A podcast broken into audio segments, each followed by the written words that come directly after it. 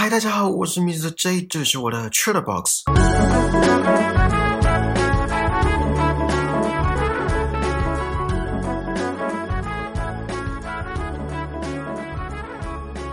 看标题就知道我今天要讲哪一部剧了。All of Us Are Dead，僵尸校园。记得没错的话，这部韩剧是农历年前在 Netflix 上映的。我那时候本来想说。哎，这次过年年假放比较多天，应该有时间可以来看看这部僵尸韩剧。结果我为期六天半的年假，在跟家人的团聚还有几本书当中度过，一集都没有看，进度是零。本来想说就这么算了，殊不知身边的人都在讨论这部剧，眼看我快要被边缘，于是过完年的第一个周末急起直追，直到这礼拜终于看完了。剧情的部分，我相信大家都比我还要熟，就不跟往常一样慢慢叙述了。简单讲，就是一位高中的生物老师，他的儿子在学校被无情的霸凌，而校方也无情的不重视这个问题，所以生物老师就制造出一种病毒，并且注射在他儿子身上。起初是想要保护儿子，殊不知进而引起大规模的感染跟屠杀，一切都失控了。然后我在看这部剧之前，有听别人说男二比男一还要像男主角，女生的部分也是女二比女一还要像女主角。我当初想说有这么夸张吗？看前几集就觉得，嗯，好像真的有点夸张。真的是这样，我会这么说是因为在第七集，秀赫跟班长南拉两个人的手用红线绑在一起。并且望向窗外这一幕，对彼此坦言对对方有好感，还接吻，唯美的光熙映照在虽然小，可是羡煞旁人、闪瞎路人的两人世界。如果单独看这段，根本不知道外面僵尸横行。这撒狗粮的画面不是男女主角的桥段，不然是什么？好，先不管男女主角到底是谁，或是那撒满地的狗粮到底谁要去收拾，我们来聊聊这部青春校园僵尸剧吧。这部剧呈现蛮多层面给观众的，举凡校园霸凌、劣质的学校制度、政府官员的仗势凌人、弱势族群的悲催，还有在面临生存危机的困境下，从人性最深处翻搅出来的残酷、冷血、苟且、自私跟陷害。当然也有信任、牺牲、成全、意志跟希望。整部剧在前两集就把背景故事交代的很清楚。因为学校评鉴，所以校方不重视霸凌事件，能压下来就压下来，想办法息事宁人，让被霸凌者承担残酷的后果，而且是无止境的折磨。就算再调节几次都没有用，因为弱肉强食的法则早已在本该是单纯的学习环境中升值在每一位学生的日常。这看似无解的恶性循环，就在一个病毒被制造出来之后，全都变了样。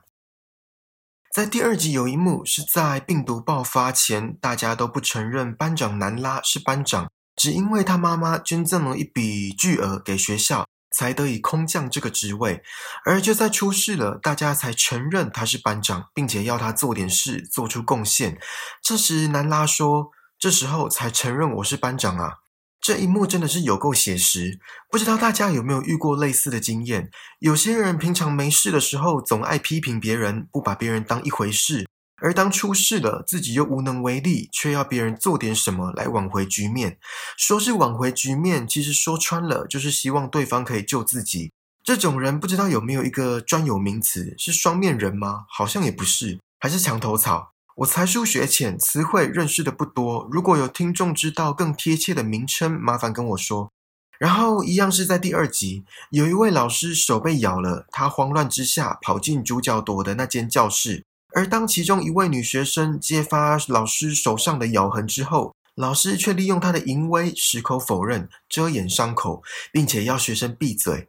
不知道大家在学生时期跟老师之间的相处模式是怎样，或是有还是学生的听众，你们现在跟老师的相处模式是怎样？是亦师亦友吗？是教学相长吗？还是严师当道？我个人经验是后者比较多。我有听过有人说现在的学生不好教，老师不好当。我是不知道到底实际情况是如何啦。不过这不是今天的重点。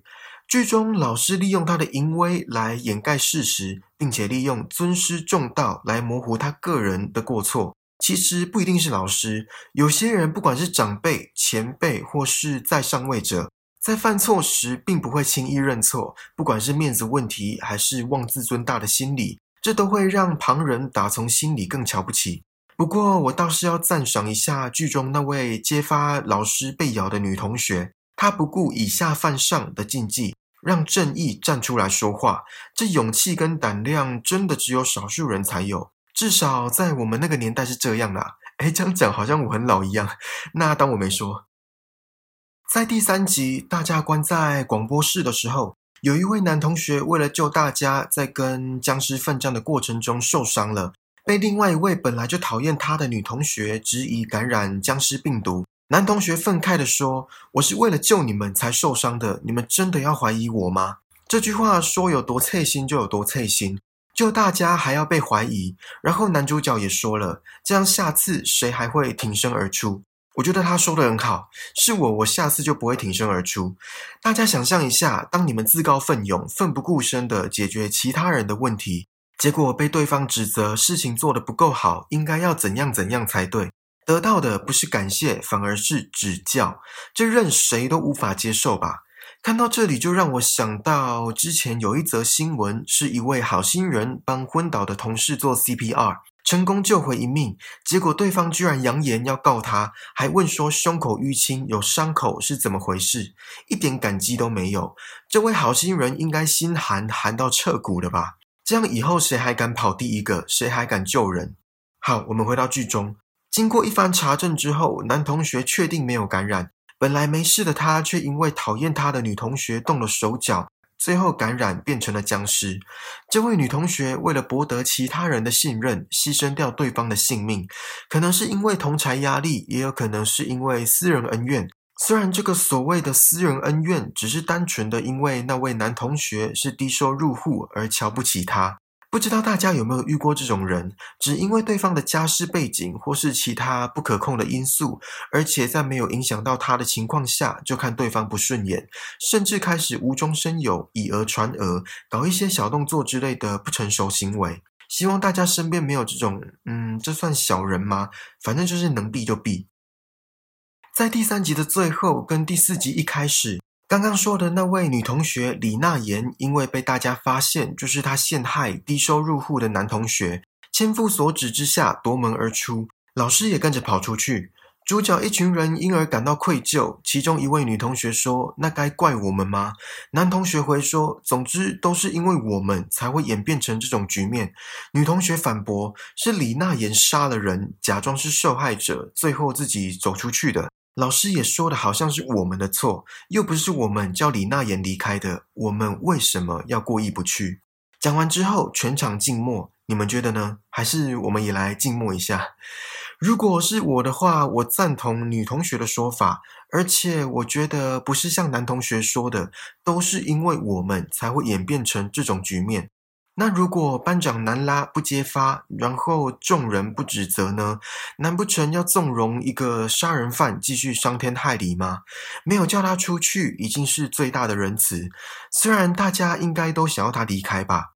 老师在这里跑了出去，可能是想说李娜言还可教化吧。有可能是老师看人眼光比较准，毕竟涉事至少比学生还要深。也有可能是老师不够了解李娜言。毕竟朝夕相处的时间一定是同学比老师还要多，不管是哪一个情况，老师都要尽量保持中立，或许也可以说尽量保护弱势，让这倾斜的天平能够回到当初单纯美好的平衡。老师也说了，如果你把某人逼向死亡，活着将变得毫无意义。这里说的逼向死亡的逼，应该就是指同柴压力了吧？先不论到底是谁对谁错。光是同才压力就可以使人几近崩溃，可以使人萌生寻短的念头。应该不是只有韩国这样吧？这里也体现了学生时期受到来自同才的精神压力之庞大是不容忽视的。讲到这里，就让我想到刚刚聊的现在的老师不好当这件事。那如果你们是老师，你们会怎么办？会试着维持天平的平衡吗？会像剧中的老师一样跑出去吗？还是跟主角一群人继续待在教室？在第八集，生物老师说了一句话，他说：“希望是让人无法放弃人生的最大酷刑。这到底人生要有多绝望，要有多沉沦，才讲得出这么暗黑的言论？可是又不得不让人反思，甚至是认同。当一个人还抱有希望的时候，就会坚持不懈，努力下去，因为心中还有正念，还有动力。这逻辑没错吧？可是当一个人误以为还有希望的时候，这堪称是生物老师所说的酷刑。躺平族大家都听过吧？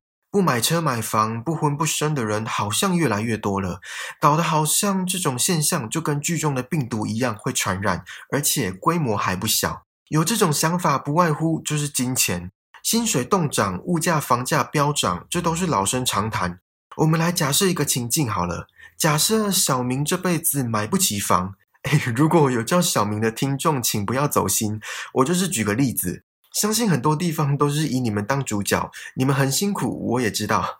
好，反正就是先假设小明这辈子买不起房，可是从小小明就被灌输要好好努力奋斗，只要从早做到晚，没日没夜的工作就可以买得起房子。就这样工作了四五十年，有没有买到已经不是重点，重点是大半辈子都沦为房奴。这就像在前面挂着一小块起司。然后，一只小老鼠在滚轮上奋力的往前跑，跑着跑着，汗流浃背，精疲力尽，全身上下的每一条肌肉都在激烈的抗议着。可是，眼看起司就快到手了，停了一下，就又继续拔腿狂奔。而那块小小的、不起眼的起司，就像生物老师所说的希望。哎，我这样讲不是叫大家跟着躺平哦，我不是这个意思。我觉得要把努力跟精力花在对的希望上，这样就不会沦为人生的最大酷刑。在第九集，当军方知道有无症状感染者时，好不容易开到学校的直升机一个人也没救。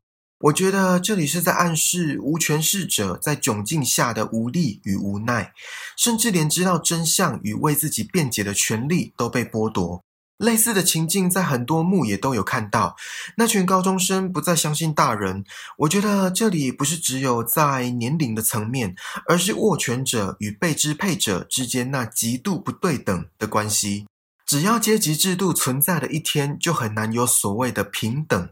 而在正义这层糖衣之下，充斥着无穷无尽的牺牲与呐喊。这出社会的大家应该都很清楚了吧？其实也不用出社会啦，现在很多影视作品都有把这个层面演出来。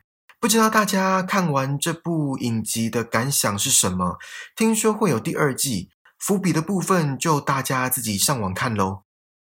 好啦，这次的 c h a r t Box 就到这里喽，希望你们还喜欢今天的内容，请记得帮我订阅这个节目，然后打星评分留言，并且分享给身边可能对僵尸校园感兴趣的朋友。更重要的是，此时此刻在听 Pockets 的你，在听我说话的你，让我们一起把人生过得更精彩吧！我们下次见，拜拜。